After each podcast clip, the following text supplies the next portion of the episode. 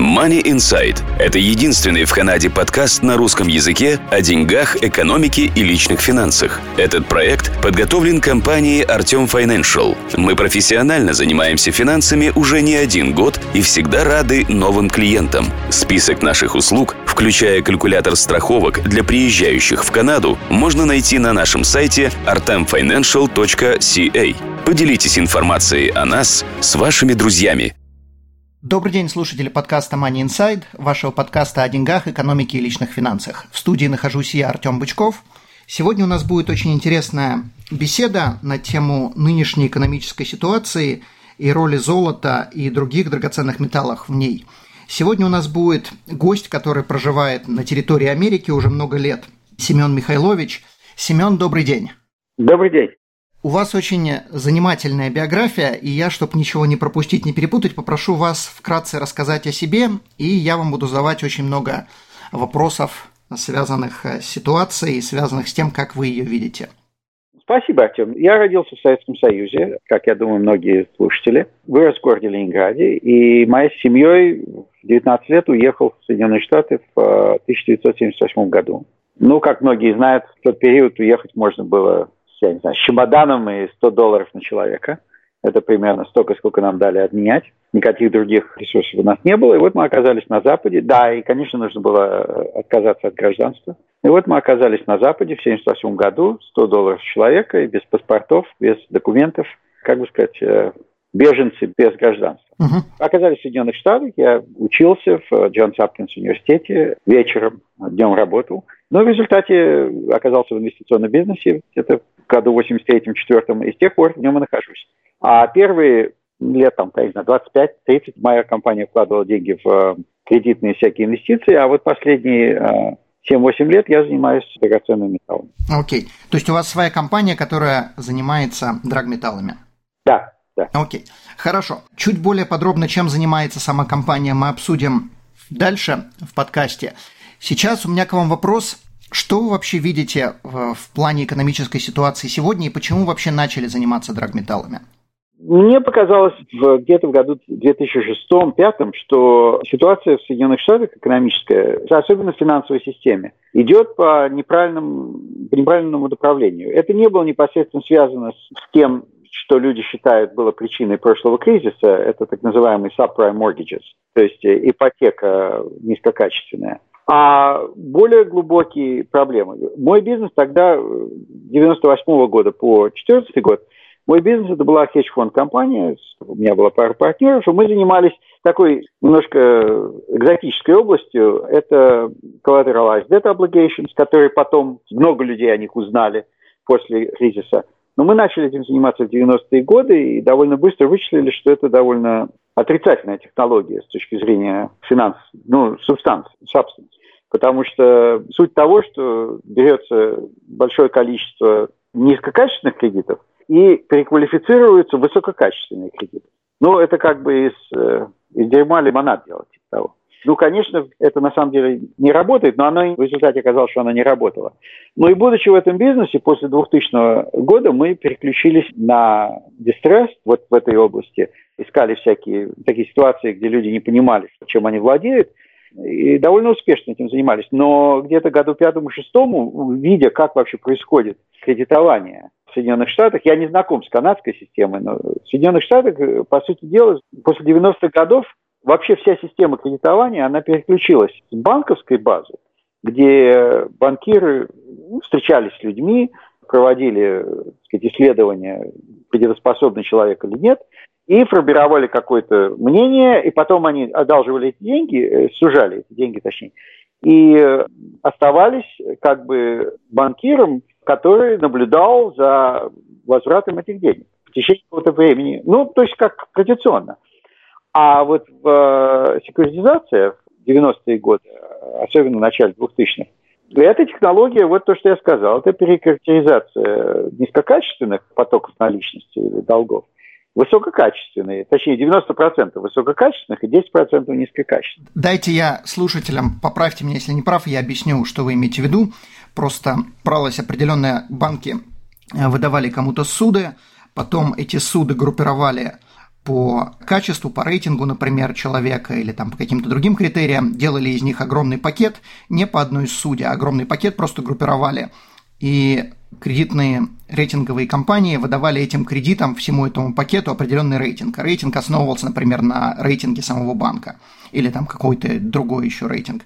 И, соответственно, поскольку рейтинги были хорошие, но сами кредиты, которые группировались, были плохие, получалось, что это можно было перепродавать инвесторам. Инвесторы думали, что поскольку у них диверсифицированный пакет, и поскольку эти э, долги выплачиваются, как бы выплачиваются, в 2008 году мы определили, что это ни черта не выплачивалось, э, долги выплачивались, проценты платились, инвесторы думали, что они покупают конфетку в 2008 году, когда оказалось, что все эти рейтинги, они были вздутые, надутые, там, обманутые, Оказалось, что инвесторы ничем не владеют, по большому счету, и те люди, которые должны были выплачивать кредиты, сидят без работы и ничего не выплачивают.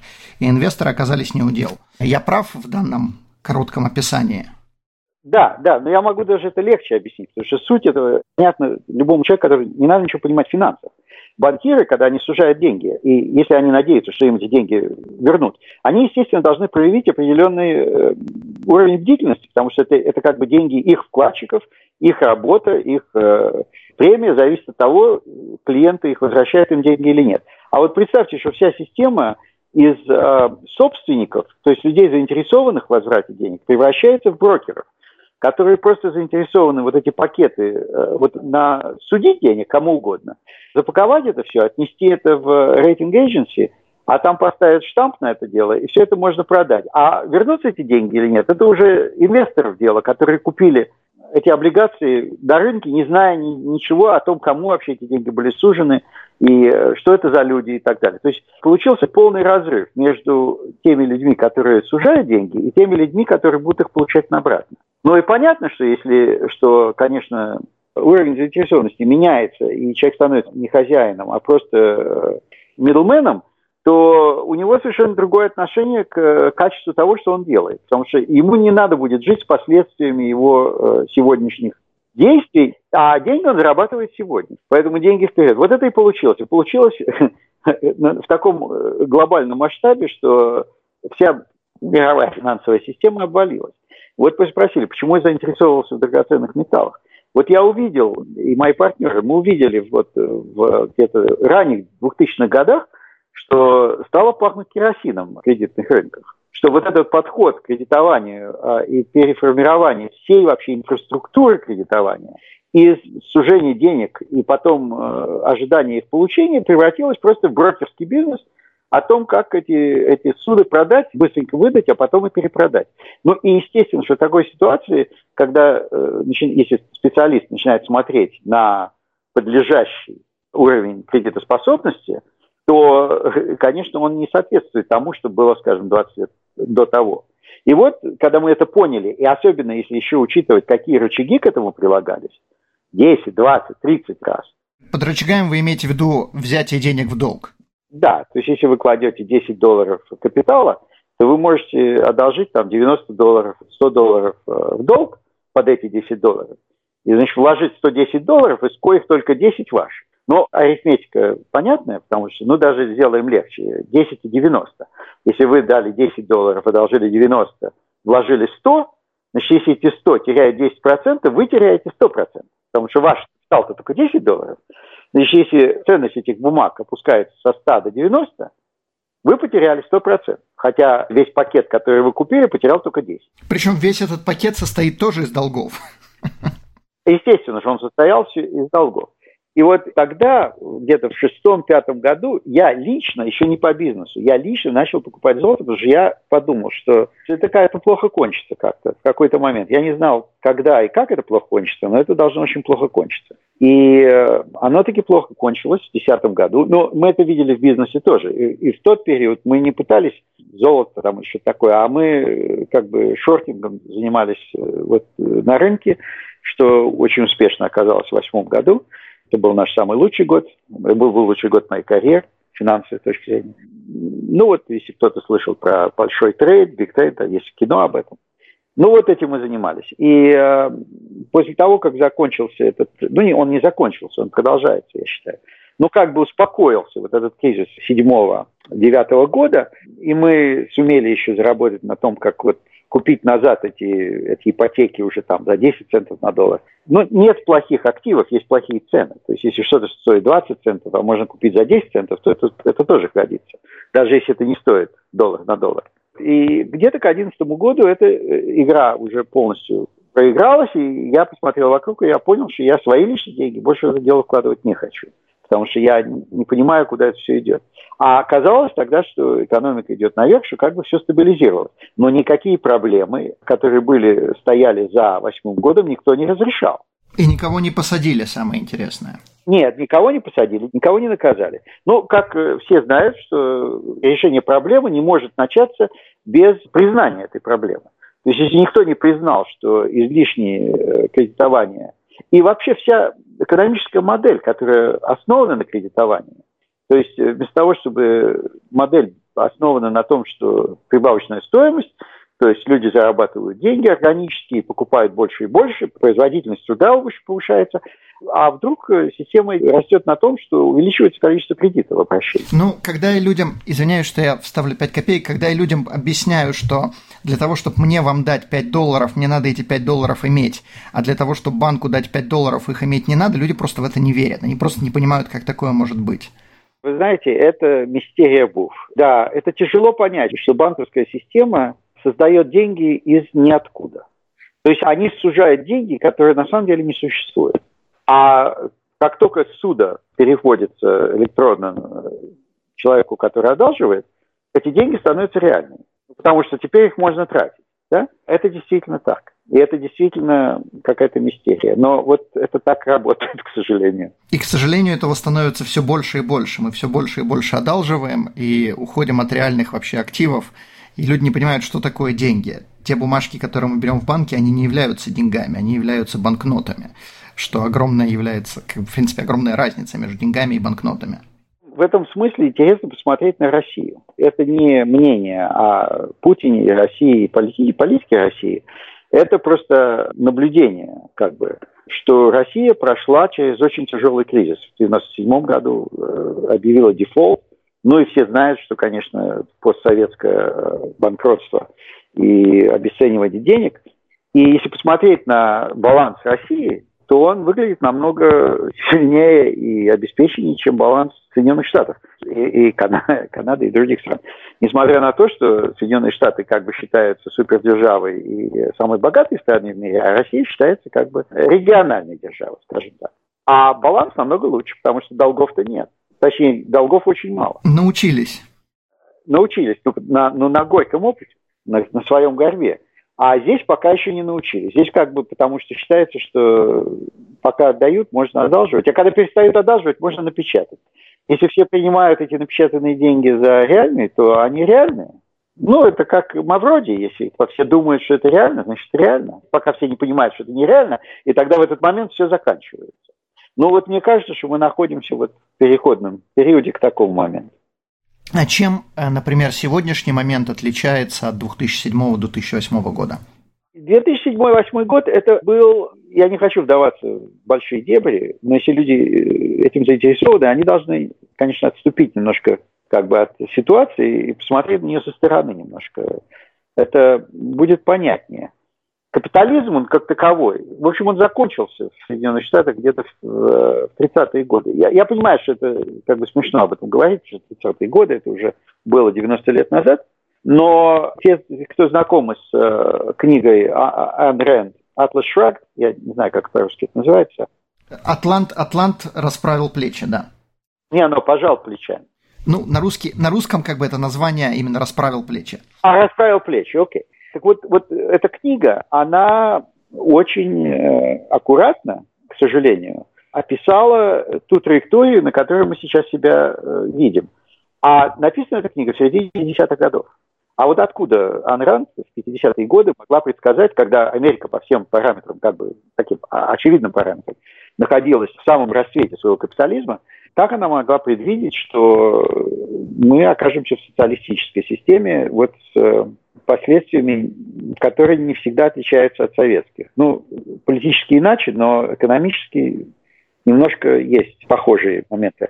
Так я к чему говорю, что в 30-е годы как бы Рузвельт, он, вот эта администрация, они совершили поворот. и появилась роль правительства в экономике, увеличилась где-то в раза в четыре. Скажем, если до 30-х годов расход правительства в экономике где-то был 5% от валового продукта, то после этого он стал где-то 20%.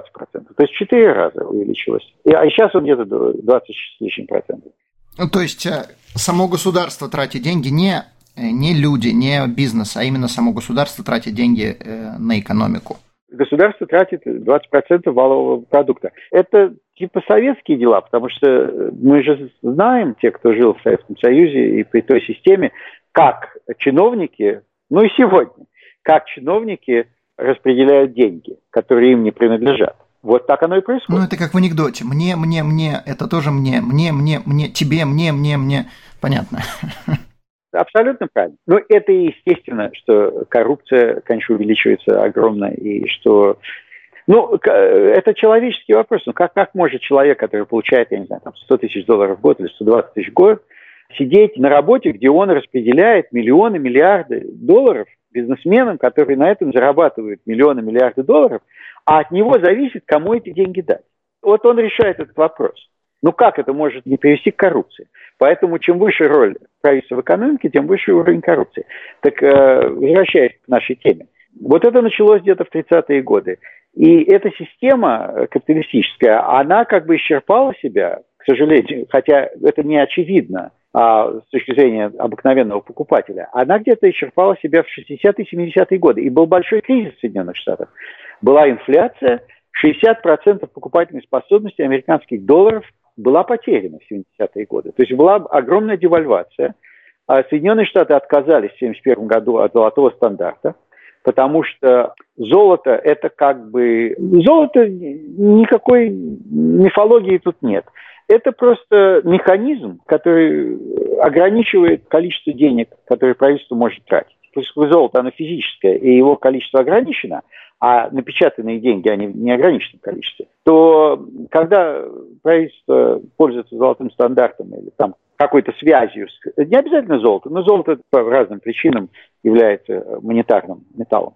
Но это может быть и серебро, любое ограниченное какое-то вещество – то, естественно, возможность тратить деньги, которых нет, оно ограничено. Что случилось в 70-е, в конце 60-х годов, что французы, Деголь, люди могут пойти на YouTube и найти, там есть интервью Деголя в 60 каком-то году, когда он говорит о золоте и о кризисе доллара. Деголь очень правильно объяснил, что американцы печатают деньги, а одалживают у всех долларах, которые они сами печатают и отдают этими новыми напечатанными долларами, а люди им за это дают реальные товары. Что это правильно. Французы послали миноносцы, это правда, получить э, свои долги в э, золоте. Я просто хочу напомнить людям, что золотой стандарт отменили в 1971 году, и, соответственно, до 1971 года золото было привязано, э, извиняюсь, доллар был привязан к золоту, и можно было обменять государство. Люди не могли это сделать, но государства могли обменять э, доллары на золото. Если у них было, были доллары, они хотели получить чемоданы с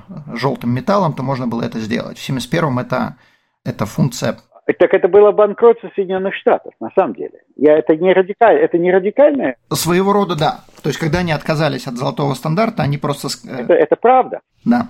Потому что у них не было достаточно золота. Абсолютно. После окончания Второй мировой войны Америка имела золотовалютные резервы в 22 тысячи тонн. А к 1971 году, когда Никсон в воскресенье, это всегда делается в воскресенье или в субботу, когда все закрыто, объявил, что конвертации больше не будет, а этот запас золотовалютный а, от 22 тысяч дошел до 8 тысяч, где он сейчас остается с тех пор. Ну, насколько нам это говорят. Вот, так э, это было вызвано тем, что французы попросили расплатиться золотом. Соединенные Штаты поняли, что если они продолжать расплачиваться золотом по текущему балансу, то эти 8 тысяч тоже исчезнут. И вот это прекратилось. А в 80-е годы пришла новая как бы ну, я не знаю, есть такое русское слово фишка, я, это, это новое русское слово. Э, ну, трюк такой, скажем. Это называется регономикс. Регономикс – это, это замечательная система, которая, в принципе, постулировала, что можно урезать налоги, то есть урезать государственные доходы и увеличить государственные расходы. Ну, то есть получать будем меньше, а тратить будем больше. Рейгономикс пошло от Рейгана, от президента Рейгана, который это... От, от президента Рейгана, да. да, замечательная система, очень красивая. Ну, как люди, которые понимают, что 2 и 2 это 4, а не 5, Это было временное решение, которое постулировало, что можно развивать экономику через кредитование. Но этот трюк, он работал 30 лет очень э, успешно, потому что когда в конце инфляции 70-х годов ставки процентные дошли где-то там до, в Соединенных Штатах 18-20%. Ну, в Канаде было похоже, очень похоже. Да, то эта система, она работала, потому что можно продолжать увеличивать долги, не увеличивая обслуживание долга. То есть, если вы покупаете машину скажем, ну, грубо говоря, и одалживаете 100% денег, подставку там 10%, то вы можете купить намного более дорогую машину, если ставка 2%. Ну, это, это понятно, да? Потому что стоимость процентов намного меньше, а у вас платежи месячные будут те же самые. Вот этот трюк, вот, этот, вот, вот эта вот такая схема, она работала много лет, потому что когда с 20% ставки понижаются, то долги можно перефинансировать перефинансировать и долг, и обслуживание долга, то есть и процентные платежи. Оплатить не больше, потому что стоимость долга постоянно уменьшается. И вот эта схема, она закончилась в восьмом году. Она умерла в восьмом году. Потому что процентные ставки опустили до нуля, ну или не до нуля, там 1-2%. А когда ставка 1%, ну даже если он 1%, то опять же математически понятно, что ставка уже больше не понижается – а долги продолжают расти. Значит, если удвоить количество долгов, то обслуживание долга удвоится, несмотря на то, что это очень маленький 1% за каждый доллар, да? Но если вы одолжите 2 доллара, то вы будете платить в два раза больше, а 3 доллара в три раза больше. И вот мы последние 10 лет находимся на траектории, когда обслуживание долга начало увеличиваться. Поэтому количество долга должно увеличиваться еще больше. Тогда у меня к вам вопрос, если вы говорите, что количество долгов увеличивается, точнее обслуживание долга увеличивается, что же тогда происходит? Процентные ставки-то наоборот падают за последние 10 лет, тем более в Европе или Японии или каких-то еще других странах, и там в какой-то момент чуть ли не треть вообще всех мировых долгов имели отрицательную процентную ставку. Но это же нонсенс, отрицательная процентная ставка, это же полный нонсенс. Что это значит? Что это я вам сужаю деньги, и я вам плачу за то, что вы мои деньги взяли? А вы подумайте, что вообще это значит. Вот мы когда думаем о, о инфляции вообще, то мы так ее понимаем в нормальном разговоре. Вот была стиральная машина, она стоила там, я не знаю, сколько-то. А теперь она стоит больше, если это та же стиральная машина и никаких новых у нее функций нет, это инфляция, да, потому что повышается цена этой машины в денежных единицах. Это значит, деньги обесцениваются по отношению к реальным товарам. А вот подумайте э, о капитале. Капитал – это тоже деньги, но это немножко другие деньги. Потому что если деньги потребителя – это как бы деньги, которые используются на реальные товары, еду, это расходы, да? И мы э, измеряем покупательную способность этих денег по тому, сколько каждая единица денег, там рубли, доллары или какая-то единица, может купить в какой-то данный момент. Если покупательная способность денег понижается, значит мы считаем это инфляцией. Да? А что такое капитал? Вот что такое капитал, денежные единицы капитала? Ну, в принципе, у нее тоже есть покупательная способность, только капитал покупает не товары широкого потребления, а капитал покупает возврат на вложение.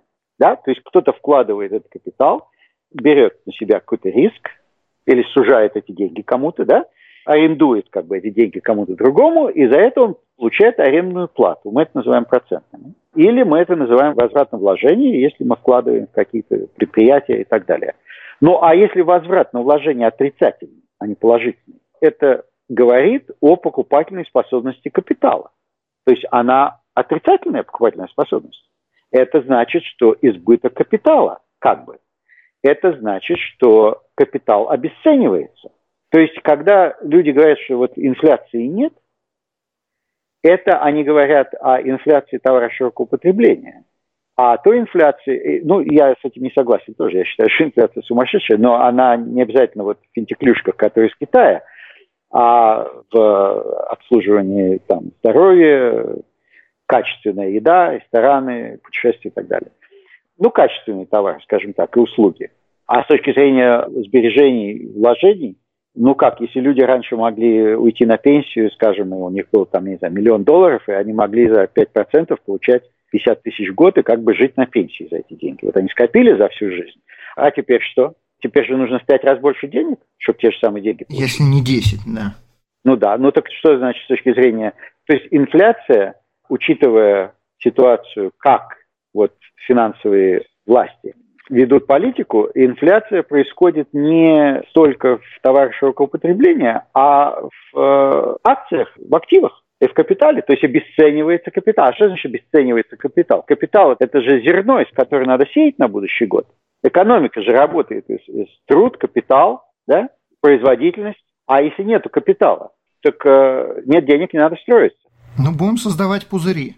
Ну вот мы создали пузыри, что будем? Мы уже живем в самом большом пузыре, который это глобальный Мавродий, получается. Ну, в какой-то степени да. Как мое мнение, это не в какой-то степени, а это в стопроцентной степени. Это оно и есть. Это самый большой пузырь в истории мира. И он был создан с помощью технологий. Без технологий такой пузырь не создать. По технологии я имею в виду технологию компьютеризацию финансов. Потому что на бумажке таких выкладок, чтобы превратить, там, я не знаю, 2 триллиона вот этой ипотеки то, что из нее сделали, это было невозможно. Это можно сделать только с компьютеризацией. Потому что красивые выкладки, все расположено, вот сейчас так все будет, мы заплатим, предположения такие-такие, результаты такие-такие. А на бумаге это никто просчитать не мог бы. Ну вот, и вот с компьютеризацией и с глобализацией финансовых институтов и финансовых организаций и Уолл-стрита вот такое количество долга стало возможным. И этого никогда не было. Никто никогда не мог достичь такого. Это как все равно, как на три, упасть с третьего этажа или с двадцатого. Это вот пример. Мы на двадцатом этаже. Ну, лифт продолжает двигаться вверх. И лифт продолжает двигаться вверх. Он только идет наверх, он обратно лифт не идет. Но если он обратно спустится, непонятно, что будет, потому что наша система... Ну, обратно через окно. Обратно через окно, да. Окей, хорошо. Тогда у меня вопрос. Мы поговорили по поводу экономической ситуации. А почему тогда золото, а не, например, акции, которые приносят доход, которые, по идее, растут вместе с инфляцией? Зачем нам нужен этот металл, которого, в принципе, никакого толка нету? От него толка никакого нет с точки зрения производительности. От него толк есть с точки зрения сохранения покупательной способности. Когда люди полностью сконцентрируют свое внимание на возврате на вложение, то золото, конечно, неинтересно. Но если разговор идет о возврате своих денег, возврате самого вложения, вот тут тогда золото становится интересным. То есть золото это, ну, во-первых, извините, я себя сам прерву. Во-первых, вы сказали, а почему не акции? Но дело в том, что акции, как вы правильно сказали, это доля как бы производительных комп- всяких компаний, да? Но если мы находимся в экономике, где кредитование искусственно надуло количество, э, размер спроса и размер предложения. То есть построены проекты и построены заводы и построены мощности, которые на самом деле на них спроса бы не было полностью, если бы э, покупатели не, одалживали деньги покупать. А те, кто построили эти мощности, они не могли бы их построить, не одалживая деньги на то, чтобы их построить. То есть важно понять, что долги, они финансируют и производство, и потребление. То есть если перефинансировано, излишне финансировано и производство, и потребление, то это значит, что в отсутствии возможности продолжать наращивать долги, эта система должна пере, ну, размер свой сократить. Ну, на какое-то количество. Я, конечно, это как все равно как пицца, да, она, она какого-то размера, но если она должна быть меньше. Это не значит, что она ноль. Это не значит, что людям кушать не надо или жить не надо. Это просто меньше.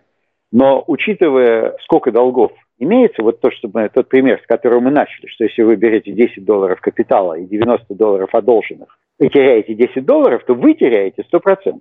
Вот это и есть суть проблемы.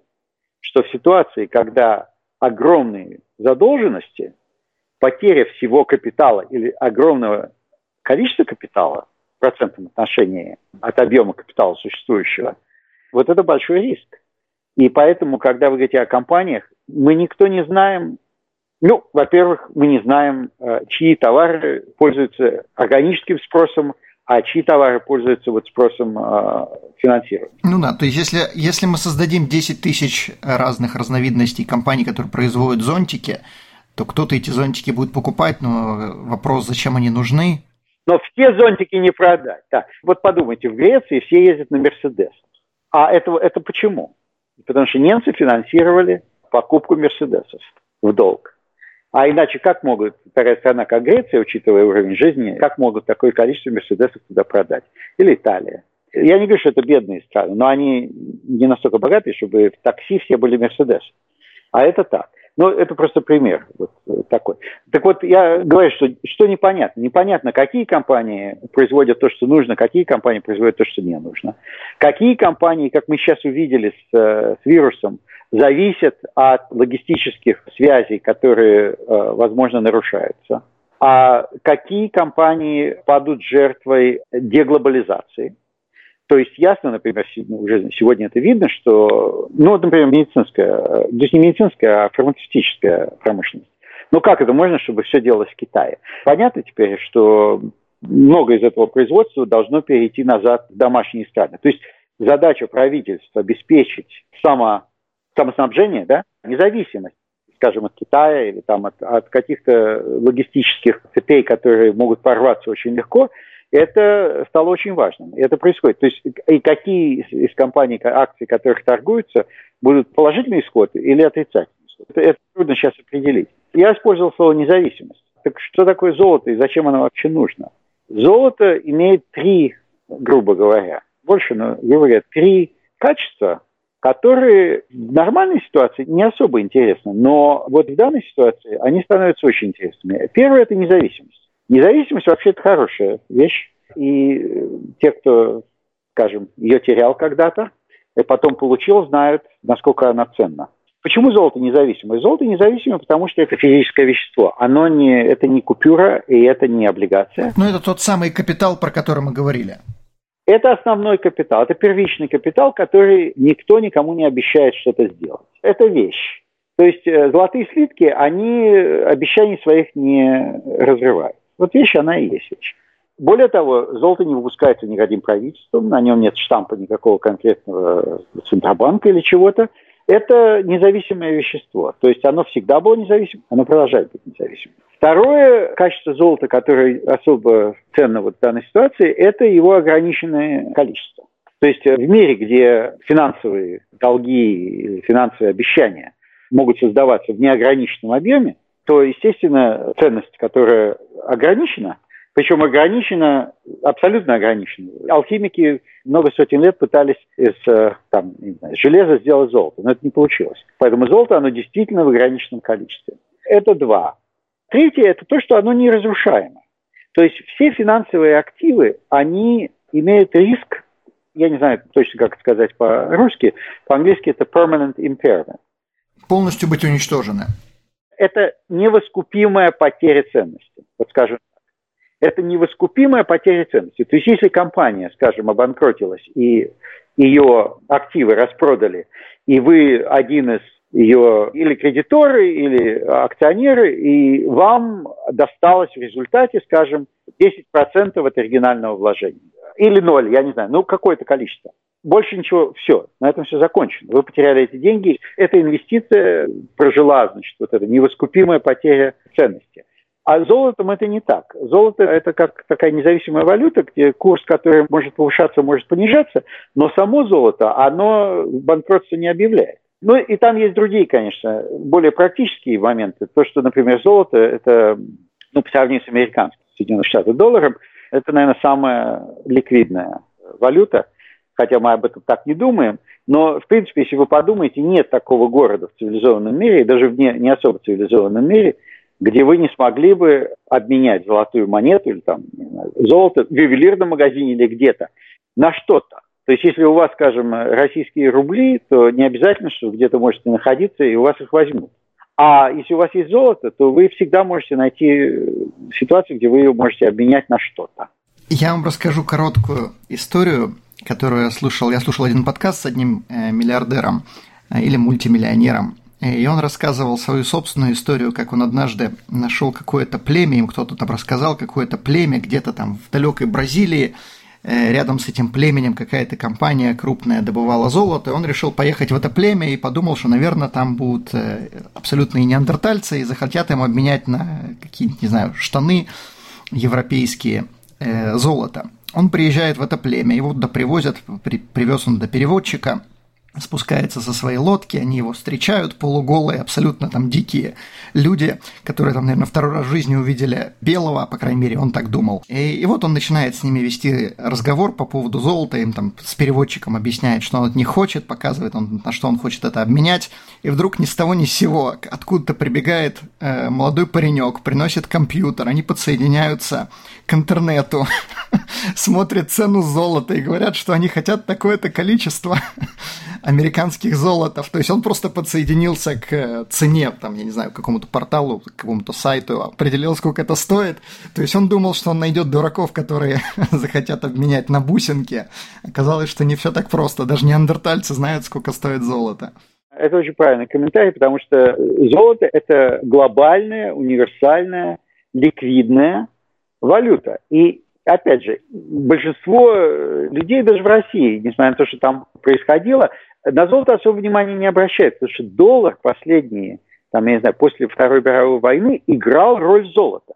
Можно было деньги держать в долларах и спать спокойно, что по сравнению там, с рублями или с э, венесуэльскими боливарами или там с э, аргентинскими песо, твои деньги сохранят свою покупательную способность. Но кумиры, они же тоже падают, кумиры тоже качаются. И вот э, мне, мне кажется, что конец американского доллара как э, валютного кумира планеты, он приближается. Будет ли инфляция, будет ли дефляция. Но каждый доллар долгов – это же чей-то актив.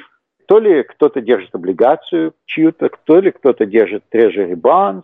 То есть каждый пассив – это чей-то актив. То есть я как бы для тех, кто не совсем знаком с этим, поясню, что для того, чтобы Америка была в долгах – кто-то должен эти деньги ей одалживать. И, соответственно, тот человек, который одалживает, покупая государственные или там провинциальные или э, штатовские облигации, он, соответственно, дает свои деньги, и за это он получает проценты. Сложно назвать это процентами. Но он получает бумажку. Он получает бумажку, да, на которой написано, что ему там обещают вернуть эти деньги через какой-то период времени, на который он подписался. И вопрос заключается, что эта бумажка в покупательской способности будет через это количество времени. Абсолютно. И, кстати, говоря о покупательной способности, вы можете посмотреть, э, я как-то нашел э, веб-сайт, где были расписаны российские жалования и цены в начале 20 э, века, там, до, до Первой мировой войны. Сколько получал полковник, сколько получал генерал в рублях, сколько получал и так далее. И так далее. Золотой рубль это был где-то 7 грамм золота. Я не помню точно сколько-то, но это по сегодняшнему курсу это где-то 350 долларов. Один золотой рубль, то есть э, один рубль имперский. Удивительно, действительно, то есть просто поразительно, что покупательная способность вот этого золотого рубля, оно примерно то же самое, как и сейчас. Хотя сейчас там настоящие рубли, уже миллионами их измеряют, ну, не миллионами, а там, я когда слышу там миллиарды, триллионы, я, я не соотношу это ну, 70 к одному. Скажем так, 70 к одному, а в каком-то году, в 97-м или когда, три нуля убрали. То есть, как бы, вот сегодня 70 рублей за доллар, это как бы 70 тысяч рублей за доллар. А в Советском Союзе обмен был 4 к 1 на черном рынке был, потом стал типа 4 рубля на доллар. То есть обесценивание рубля, оно просто катастрофическое по сравнению с советским рублем, несмотря на то, что там нечего было купить. Но все-таки на проедание там можно было что-то купить. То есть какой-то обмен был, какой бы вы ни хотели курс придумать, он все равно был не 70 тысяч к одному. Что необыкновенно на золоте, что оно сохраняет свою покупательную способность. Не каждый год за годом, но на протяжении длинных периодов золото сегодня покупает примерно то, что оно покупало в Древнем Риме, что оно покупало в имперской России, оно покупает то же самое примерно с точки зрения товара широкого потребления и заработных плат, примерно и сегодня это необыкновенно, потому что нет другого финансового актива, который мог бы похвастаться таким вот... Э... Покупательской способностью, как бы придерживаться той же самой покупательской способности. Да, более того, на сегодняшний день даже, даже нету большинства активов, которые были сто лет назад. Я вам скажу больше. Я купил на eBay несколько лет назад, я купил государственные облигации России 1870 года выпущенные для какой-то там железной дороги, которую делали на тот момент, и они были обеспечены золотом, то есть там каждый купон можно было э, обменять на золото, то есть эти государственные облигации, они до сих пор с купонами у меня. И я это говорю к тому, что облигации остались, купоны остались, но понятное дело, что страны такой уже нет, и обменять уже ничего нельзя. То есть бумажка, она остается бумажкой. Все правильно, бумажка остается бумажкой.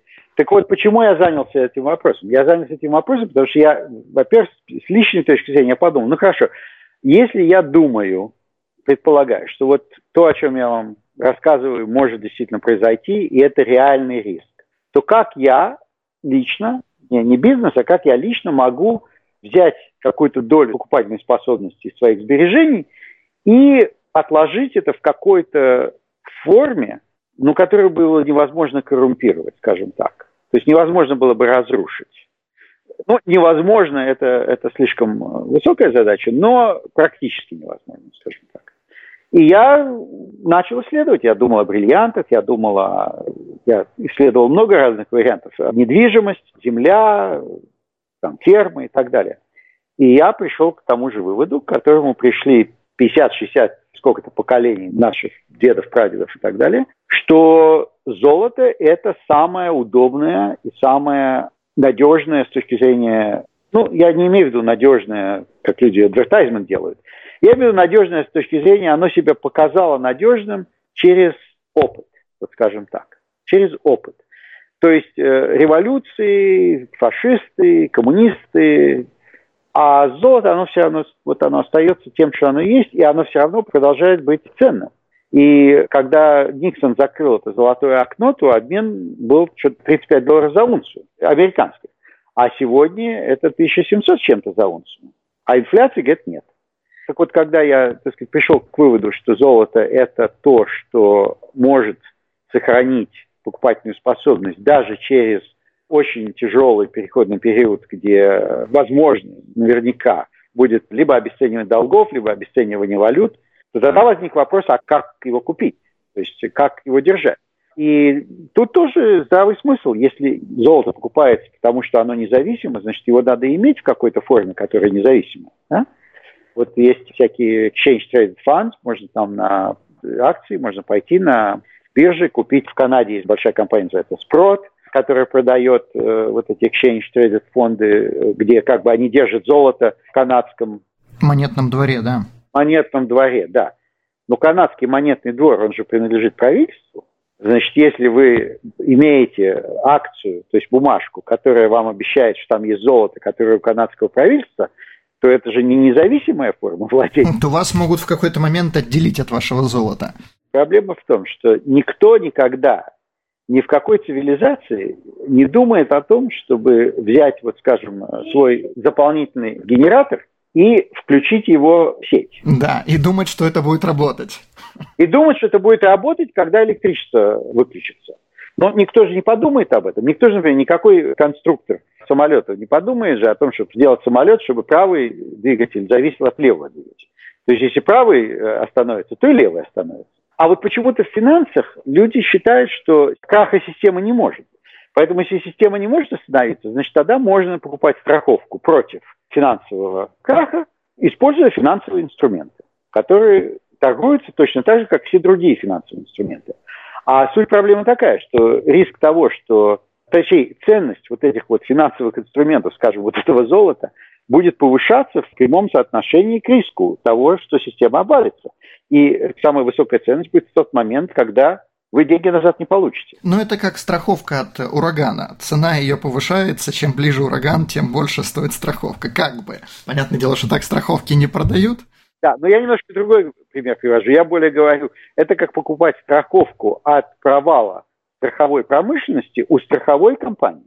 Чем более возможен крах страховой промышленности, тем выше стоимость и ценность этой страховки, и тем менее вероятность, что вам по ней выплатят. Потому что если страховая промышленность крахнется, так с ней же и та страховая компания, которая продала вам эту страховку. И, и от кого получать деньги, да? От кого вы будете получать деньги вот об этом я и говорю. То есть, если считают, что это невозможно, никогда не произойдет, то, конечно, золото им не интересно, и не нужно заниматься этим вопросом. Но если кто-то, продумав эту ситуацию, предполагает, что это возможно, может быть, даже более чем возможно, а вероятно, вот тут тогда возникает вопрос, а что делать, как делать, зачем делать? То есть люди, у которых нет вопроса, они не ищут ответа.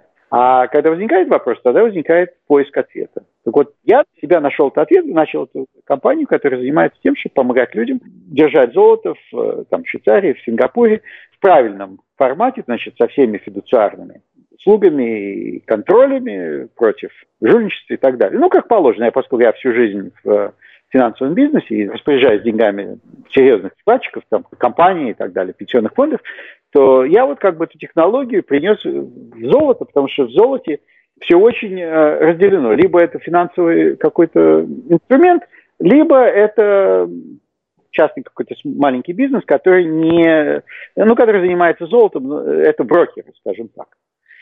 А вот модель, бизнес-модель, как наша бизнес-модель, это мы не брокеры, мы как бы, ну как fiduciary по-русски называется, я не знаю. То есть представляем интересы вкладчиков. Это money manager или так брокер, скажем так. Вот в этом разница. То есть ваш адвокат, скажем, или ваш врач представляет ваши интересы, то есть он профессионал, которому вы платите какое-то количество денег, это не комиссионный, это не зависит от того, сколько вы заработали на этом. Насколько вы больны, да. Да, насколько вы больны. Это просто мзда за услуги вот примерно вот мне показалось, что в мире такого нет, а должно иметь место. Отлично. Могут ли канадские вкладчики к вам обратиться и занимаетесь ли вы, соответственно, иностранными, даже не только канадскими, но не американскими э, инвесторами? Да, эта компания, она, сама компания как бы она на Кайманских островах, так же, как и все 10 тысяч хедж-фондов и американских, и разных. То есть это, это примерно ситуация, когда что-то придумано для чего-то одного, а оказывается, что есть приложение для чего-то совсем другого, о чем никто не подумал. То есть, принципе, это, это ну, я ничего не, не изобретал, я, поскольку в хедж-фонд бизнесе был 20 лет, я просто взял, одолжил как бы структуру легальную, которой пользуется там 3 триллиона или 4 триллиона американских долларов в день, там, 10-12 тысяч фунтов, и они все организованы вот примерно так. И там целая инфраструктура обслуги, там есть э, компании, которые производят бухгалтерский учет, доклады, аудиты. То есть это все абсолютно легально, и все это обставлено большими. Поскольку вкладчики в этом бизнесе это пенсионные фонды, страховые компании, там все это организовано правильно. И я без того, чтобы придумывать все сначала, зачем? Я просто одолжил вот эту структуру и создал эту компанию. Да, любой человек может с любой страны вкладывать только минимум там 100 тысяч американских долларов, но если у людей есть такие деньги, то это мы не ограничены. У нас есть клиенты со всего мира, это не проблема. Угу. И то есть вы покупаете или там помогаете покупать людям золото или какие-то другие драгметаллы, и люди могут это приехать, укусить, потрогать, пнуть ногой. Это все физически существует. Ну, естественно. Это, да, когда приходят деньги, мы покупаем золото, э, кладем его. Ну, вот у нас мы сделали минимум 100 тысяч долларов, мы покупаем килограмм. Килограмм золота теперь стоит э, американский доллар 56 тысяч. Значит, уже как получается даже на 2 килограмма не хватает. Да, мы покупаем и э, компании, ну, скажем так, это типа частного фонда, вот скажем так. Он ни, нигде не торгуется, люди покупают долю этого фонда, а весь фонд на 99,8% это золотые слитки. И да, люди могут приехать, э, это в Швейцарии или в э, Сингапуре, ну, естественно, там надо сделать предварительный appointment, паспорт послать вперед и так далее – да, они могут прийти, пощупать, потрогать. Ну, то есть это как бы их золото. То есть не как бы, это их золото, которое они купили для себя, и, соответственно, они в любой момент могут его продать, попросить там переслать куда-то. Да, они могут попросить назад либо в наличности, либо э, э, ежедневно. Ну, э, как? Тут же нет никаких фокусов. Если банки все закрыты и в мире кризис, то, конечно, это невозможно. Невозможно деньги вернуть. Но э, если вы можете поехать в Швейцарию, появиться со своим паспортом и попросить там, не знаю, ну, дать там 48 часов, чтобы организовать вход в э, сейф, то да, пожалуйста, это можно сделать. То есть я не хочу кому-то дать впечатление, что я делаю что-то такое необыкновенное. Я ничего необыкновенного не делаю. Ну, то есть схема существует, она существует и с другими странами, и другие компании что-то подобное делают. Абсолютно. Но никто этого не делает вот в таком легальном формате. Но смысл такой, я это стал делать, потому что я понял, что для того, чтобы я мог для себя это сделать профессионально, я не могу быть частным лицом. Потому что, например, мы покупаем золото прямо на заводах, которые перерабатывают золото. Они не имеют дела с людьми. Они имеют дело с коммерческими организациями, конечно. Хранить золото в сейфах, которые там Бринкс, вот эти компании, которые занимаются перевозками наличности, инкассаторы, да, инкассационные компании. Большинство из них тоже не имеет дела с людьми. И, в принципе, вообще, если эта стратегия рассчитана на ситуацию критическую, то, как всегда и везде, что в критической ситуации необходимо? Неправильно иметь один вариант, да? То есть, может быть, варианты могут, этот не работает, тот не работает. Значит, нужно иметь много вариантов, нужно знать много разных людей, потому что в таких ситуациях обычно доверие, институционное, скажем так, доверие, оно не работает. Потому что вы приходите там, я не знаю, в банк или в какую-то организацию, к тому брокеру или к тому человеку, с которым вы имеете дело много лет, а он ничего из вам не сделать не может, потому что это не его бизнес. Он делает то, что ему говорит начальство, а начальство делает то, что удобнее компании большой, правильно? Если оно вообще работает в этот момент. Да, если еще отвечает на звонки, да. Поэтому в таких ситуациях, ну, во всяком случае, в моем опыте, я думаю, что в опыте большинства людей, работают только личные контакты и люди, которые вы знаете, и люди, которых вы знаете много лет, желательно. То есть, если вы появляетесь первый раз и говорите, мне нужна помощь, а вас никто до этого не видел, то обычно с вами разговаривать никто не будет. Ну, понятно, так же, как в одном из интервью, которое вы делали, мне понравилось, что вы сказали, что в Советском Союзе работали не деньги, а работали связи. Что если я прихожу с деньгами, с чемоданом денег, а кто-то приходит с меньшим количеством денег, но я этого человека знаю уже 20 лет, ну, наверное, я сделаю тому, кого я знаю. Абсолютно, потому что в критической ситуации никто ни с кем дело иметь не хочет вообще изначальная позиция, что я ничего не хочу делать. А потом э, оттуда мы танцуем оттуда. Значит, а с кем, ну если я что-то хочу делать, то с кем я буду это делать? То есть, в принципе, мой бизнес заключается именно в том, чтобы э, создавать вот связи с э, людьми и компаниями, большими и маленькими, в золотом бизнесе, будучи коммерческим лицом в этом бизнесе. Я понял, что будучи просто человеком с деньгами, это только работает, когда все в порядке. Как только что-то меняется, и нужно поменять ситуацию, нужно поменять место хранения, нужно поменять, где вы покупаете, где вы продаете, моментально возникают колоссальные проблемы. И я это на собственном опыте, я не буду вдаваться в детали, но это произошло со мной, к сожалению, уже теперь неоднократно, как частное лицо, пытаясь вложить деньги за границей. Поэтому просто хочу сказать, что то, что я делаю, это никакая не магия, и никакой не продукт, и не товар, ничего. Это услуга. А эта услуга, она для меня и для моей семьи точно так же, как она и для тех вкладчиков, которые у нас есть. И услуга заключается в доступе к э, коммерческим рынкам по золоту. В этом заключается суть этого бизнеса. Это не то, что там продаются какие-то доли чего-то от чего-то. Нет, это просто организованный бизнес, где небольшое количество людей, там 100-200 тысяч человек, могут э, собрать свои деньги вместе и как бы вот иметь такую платформу, где они имеют доступ к коммерческим организациям, которым они сами доступ иметь не могут. Они, это только вот это вот когда коллектив сильнее, чем индивидуум. Это вот именно та ситуация. Понятно. Мы с вами еще не затронули вопросы э, других драгметаллов. Какое у вас отношение к серебру, к платине, к палладиум в плане инвестиций и в плане предоставляете ли вы услуги, если кто-то хочет, предположим, инвестировать в эти драгметаллы? Услуг мы не представляем по этим драгметаллам по практическим соображениям, которые я могу легко объяснить. Серебро имеет, мне кажется, очень большой потенциал, но я профессионально не занимаюсь, хотя лично я им владею поскольку мой бизнес физический, мы действительно держим золотые слитки, серебро, оно в 200 раз менее ценно, чем золото по объему. То есть э, оно примерно наполовину плотности золота и чуть ли не одна сотая по ценности. То есть там 18 долларов стоит унция золота, а, то есть унция серебра, а 1800 почти долларов стоит унция золота. То есть ну, там 90 с чем-то. То есть хранение его, передвижение его, серебра. И это дорого. И в больших количествах физическое серебро это очень тяжело с ним дело иметь. Поэтому серебро – это, как правило, для меньших объемов денег. Но, скажем, если, например, кто-то спрашивает вопрос, вот если действительно произойдет катастрофа финансовая и придется бартером заниматься, то есть обменом, то есть без денег, а вот монетами, Тут, вот тут я скажу, что серебро лучше, потому что серебряная монета там стоит, я не знаю, 20 чем-то долларов, а золотая монета стоит 1800 долларов. Ну, куда? ну да, обменивать на хлеб не очень удобно. Куда с такими купюрами ходить, да. да. Теперь платина. Платина, мне кажется, очень интересна с точки зрения инвестиций, потому что она обесценилась. Она всегда была драгоценным металлом, но после 2011 года или 2013 года, когда цена на золото упала, интерес в золоте понизился, как бы все подумали, что кризис кончился и все в порядке, и платина теперь э, продается по индустриальной цене. То есть она расценивается больше как промышленный металл. Но она драгоценный металл, она более редкая, чем золото. Платина. Намного более редкая, да. Да, да. Я и не занимаюсь профессионально, потому что, э, опять же, наценки на платину довольно высокие, ликвидность платины намного ниже, чем золото, и поэтому это как бы такой камерный металл, скажем так.